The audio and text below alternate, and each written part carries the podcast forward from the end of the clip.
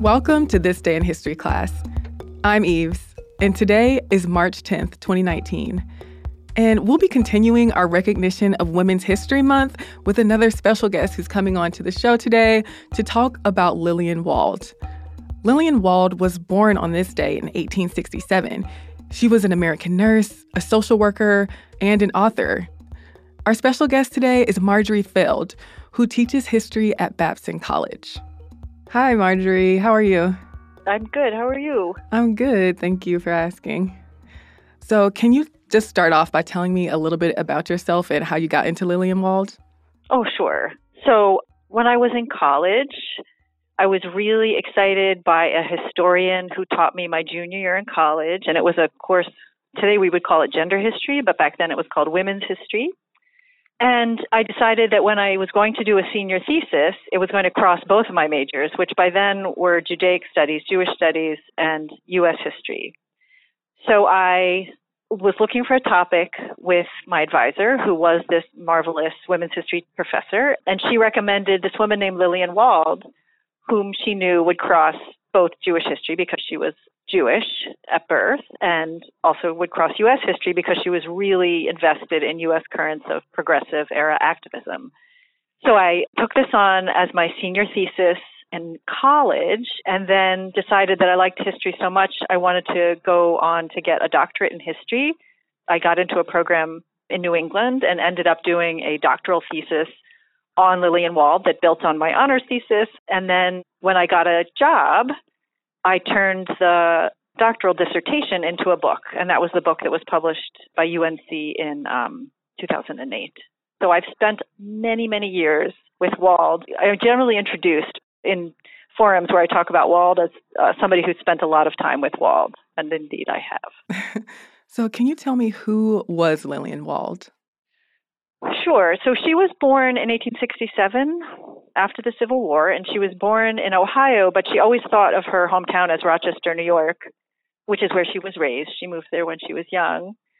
She was the child of immigrants, German Jewish immigrants, who were, you know, relatively Americanized and assimilated, weren't particularly Jewishly affiliated, although her grandparents were, and she was a little bit, which I talk about in the biography she very early on in her life decided that she didn't want to be a society wife like her moms and aunts and even her older sister. And she decided once she saw her sister giving birth that she wanted she sort of chatted with the nurse who was attending her sister's child's birth and she decided she wanted to be a nurse. So she ended up going to one of the few careers that was available to women at the time was to become a nurse. So she went to nursing school, and after nursing school, she graduated in 1891. She ended up going to a school where she could have been a doctor. It was one of the few women's medical colleges open at the time, and so this was her first exposure to New York City because she was an upstate person. I don't think it's a mistake that she chose a women's world. She was a lesbian. She was very nurtured and sustained by these women's relationships um, while she was there, she was exposed for the first time to the poverty of the Lower East Side, which was then at the turn of the 20th century just completely overwhelmed with immigrants who were fueling the industrial growth of the United States, garment trades, and other industries. And a lot of, well, she herself, and then since then many others quote her when they talk about this experience as her baptism of fire, right? So she's young and she's got these nursing skills and she's exposed to the poverty of the Lower East Side for the first time. And basically, she decides to settle on the Lower East Side and open what was called a settlement house. First, they offered nursing care to the immigrants, the industrial immigrants of the Lower East Side, and it just expanded. And her work, begun in the 1890s, is now still living. The legacies live on at both the Visiting Nurse Service of New York and Henry Street Settlement, which is still on the Lower East Side. So it was healthcare on a sliding fee scale, often for free for the desperately poor, that then expanded into social work and theater work and all the kinds of things that you still see flourishing at Henry Street, which is turning 125 this year. It's a great place.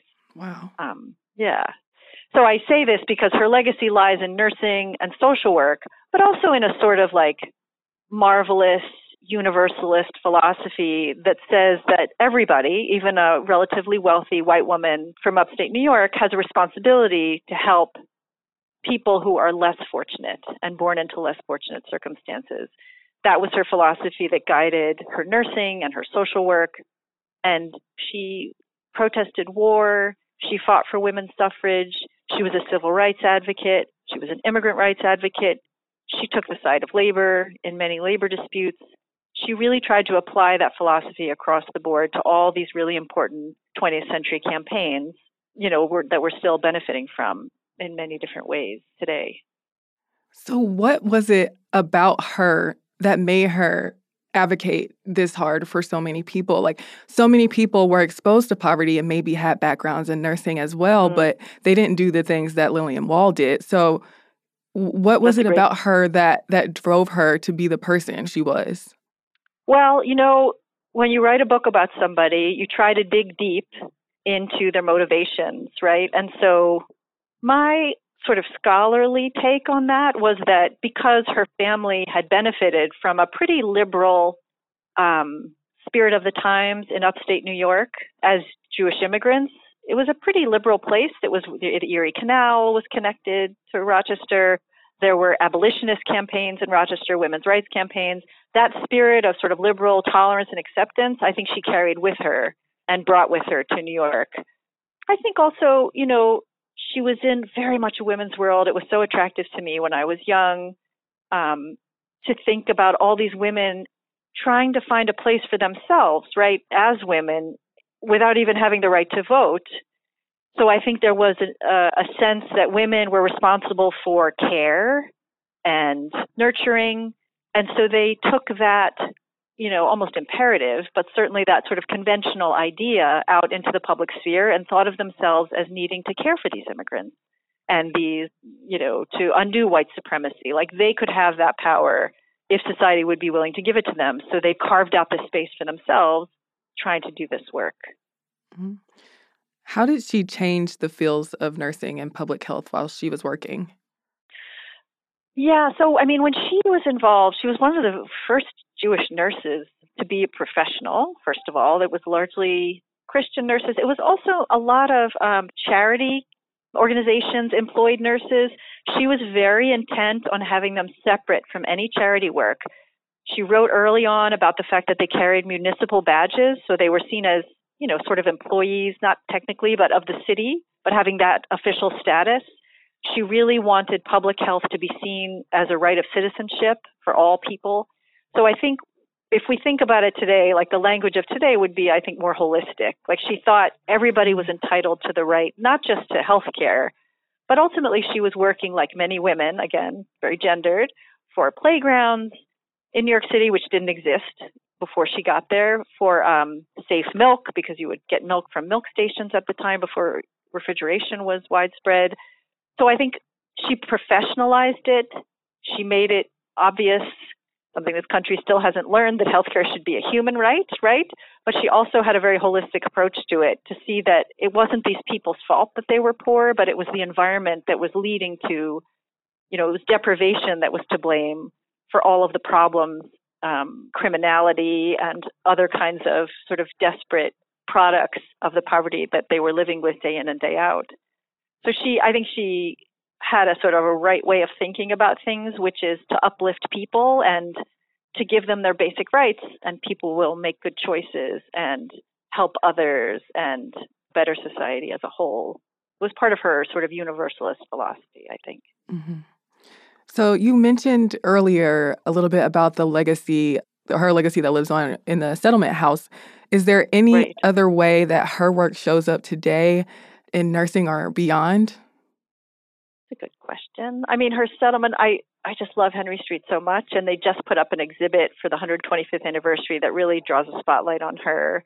So that institution is still in its original home. The staircase that was there, you know, of course, a lot of the longtime employees think it's haunted. so whether she shows up there or not, actually, um, I think in nursing, in social work, certainly in gendered history, right? I also think as we go back and try to think of LGBTQ heroes, you know, she alerts us to this very sustaining world of women in the early 20th century. I also, you know, with this past election of our 45th president, I was asked to talk about her in a, quite a few venues, right? To talk about her approach to immigrant rights, which I think is always a lesson, maybe never more urgent mm-hmm. than it is right now, at least in my lifetime, because she, the quote I always go back to, she called immigrants new life and new blood for this country, and just talking about the energy that they bring to the United States, and get, living in a time when that immigrants are demonized and their contributions are erased or made invisible. I think that's a really important lesson that she still offers us too. Mm-hmm. Is there anything that she did or maybe said that may surprise people? In a good way, you mean? Oh, either way, good, bad, yeah. Uh, neutral. Well, I mean, you know, again, when you are doing this research, you try to present all sides of the person. Mm-hmm. Um, and she held on to Stalinism into mm. the 1930s, which I don't know if that means a lot to your listeners, but you know, it was kind of a long time to hold on to the ideal without recognizing the evils that Stalin was doing. Mm, and that might be surprising. I think among liberals and leftists in the United States, it wasn't entirely uncommon. But it was when I, I remember, you know, finding out in graduate school and feeling a sense of disappointment with my hero, but also recognizing, you know, that she was a human and made errors in judgment. Um, I think people are often surprised to learn that she was gay. But again, I, I think there's so much room for heroes of all kinds in our past that it's a helpful thing to talk about when you talk about her legacy. Yeah, I think that that's a thing that a lot of people are struggling with right now recognizing people's whole lives and that people were complicated and trying to deal with all the elements of the things that they believe, their philosophies, and that they did. So, what do you want people to take away from Lillian Wald's story overall? Well, I think, you know, as I say, the lessons about her lessons on immigration and a certain openness and the way we can all benefit from that openness is maybe her most urgent lesson today. But I also would argue that, not argue, but I would point out that here is somebody born to privilege who made these choices based on her conscience. But more than that, right? It wasn't just about her sense like, this is wrong and someone needs to do it and that someone could be me. It was also, she always used this language of mutual responsibility. And, you know, you see this in Gandhi's writings and in Dr. King's writings, this idea that, you know, if one of us isn't free, then none of us are free. And I think Wald brought that into her social work, into her public health work, into her anti militarism, her work for civil rights and immigrant rights. So I would say that that sense of mutual responsibility is really key to her legacy and also has a certain urgency today. It's easy to shelter ourselves off from the things that are bad in the world and the suffering in the world, but it it is our obligation to to look hard at it and figure out our own role in undoing some of those evils. I guess that's what I would say. And when she was working, did she get any pushback from people, from anybody who criticized her or, you know, had strong reactions to the work that she was doing? Oh, definitely. Yes, of course. Mm. She, I mean, again, so I was working with some of the criticisms. I probably didn't engage as much as new scholars will find, but some people thought her work should be more Jewish. There were those who really wanted to claim her for the Jewish world, which she really pushed back against she was born to a Jewish family, but never really affiliated. So I think the idea that people get to choose their own identities, right, and liberate themselves from the ones that they feel don't fit with their sense of themselves, I think that's important. Um, so the other piece that I ran into, and this is pretty common knowledge, is that when she fought against U.S. Um, involvement in World War One, she lost funding from some pretty famous people they really thought that the U.S. was justified in getting involved. But she, interestingly, fascinatingly, understood war to work against the interest of all people. She knew that spending that might well have gone toward public health initiatives was going to be diverted into militarism and weapons and fighting.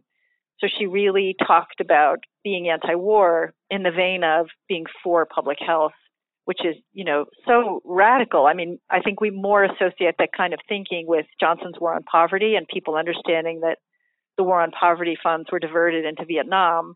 But here's somebody having that conversation, putting that into the public sphere around World War One, which is pretty radical. Yeah, it's her story's so interesting because there are so many parallels, and this was a century ago. So, yeah. is there anything else that you would like to add anything about Lillian Wald or anything that you've been thinking about that that came up while we were talking? I don't think so. I just I'm really glad we're talking about her because as you say, I think she's I teach a course on the 1920s, and a century ago, things were so bad in this country. I mean, mm-hmm. lynching and the Red Scare and crackdowns on immigrants, and we're living through an era that is so frightening in terms of the way state power is being used to oppress and marginalize and sanction violence. Against women, against immigrants, against LGBTQ. So I would say that, you know, she stood for kind of the best of what state power can do, which can connect and enlighten and uplift rather than push down. Yes, so true. Yeah. I'm glad that we got to talk about her today and share her story with everybody because I'm sure there are a lot of people who had no idea about her. So thank you again for coming on the show. Well, thank you so much for inviting me. I really appreciate it. If you want to know more about Lillian Wald, you can read Marjorie's book, Lillian Wald, a biography. You can be on the lookout for more special episodes on Sundays this month to honor women's contributions to history. But until then, see you tomorrow for another nugget from history.